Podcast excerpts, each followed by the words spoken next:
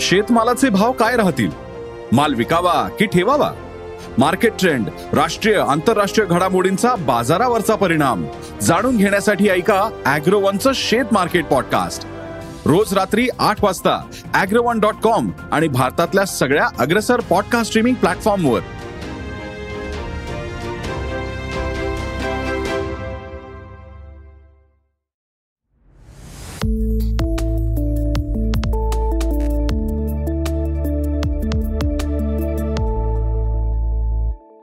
स्वार्थी व्हा पोटार्थी व्हा. लेखक नीरज हातेकर. अठराव्या शतकात भारताचा जगाच्या औद्योगिक उत्पन्नातील वाटा पंचवीस टक्के होता. यातील बहुतेक हिस्सा हा वस्त्रोद्योगाचा होता. भारतात उंची वस्त्र विणली जात होती कारण त्यांना जागतिक बाजारपेठ होती. कोणत्याही उत्पादनात नवीन शोध लागायचे असतील तर त्याला एक किमान स्केल लागते. आंतरराष्ट्रीय बाजारपेठांमध्ये ती स्केल आपल्या विणकरांना मिळाली. शिवाय बहुतेक सगळे विणकर शहरी भागातून राहत असायचे. बहुतेक भारतीय शहरे बहुसांस्कृतिक होती. एकट्या नगरमध्ये फ्रेंच रशियन आणि इतर देशातील लोकांच्या वसाहती होत्या. नवीन कल्पना सुचण्यासाठी जे निरनिराळे विचारप्रवाह समोर यायला लागतात त्यासाठी हे आवश्यक होते. या उलट खेड्यातून असलेली बलुतेदारी ही मुळात उत्पादन व्यवस्था नव्हती तर जाती व्यवस्था होती. तिथे स्केल सुद्धा नव्हती आणि त्यामुळं नवीन कल्पना सुद्धा नव्हत्या.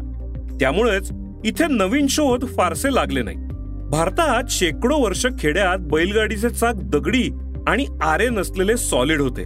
ते खूप जड तर होतेच पण त्रासदायक सुद्धा होते. पण ते बदलावं अशी कोणतीच प्रेरणा होती जाती व्यवस्थेमुळे बदल करणंही अवघड असायचं. या उलट वस्त्रोद्योगात बरेच बदल होऊ शकले. जेव्हा जाती व्यवस्था बदलाच्या आड आली तेव्हा काही ठिकाणी विणकरांनी इस्लाम स्वीकारून यातून मार्ग काढला. उच्च जातींना समुद्री व्यापार करायला जातीय बंधनं आड आली तेव्हा सुद्धा त्यांनी इस्लाम स्वीकारून समुद्री व्यापारातील मुस्लिम व्यापाऱ्यांच्या व्यापारी जाळ्याचा फायदा घेतला. ते व्यापारात सक्षम झाले आणि समूह म्हणून संपन्न झाले. या काळात भारतीय शेतीत झालेला एकमेव बदल म्हणजे मिरची सारखी नवीन पिकं.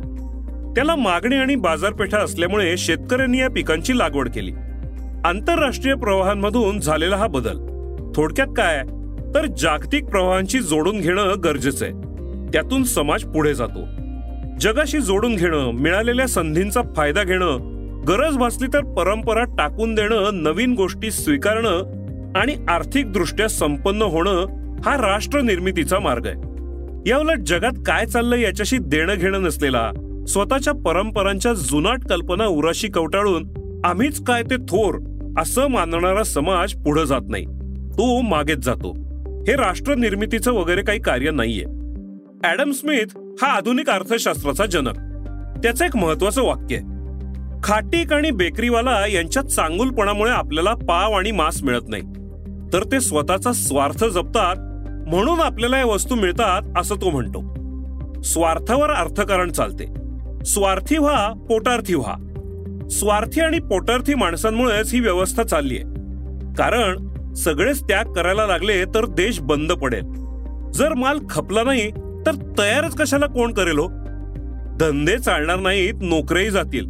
पैसा पाणी बंद होईल आणि देश बुडेल. त्यामुळे उगाच त्याग वगैरेचं फार स्तोम माजवू नये.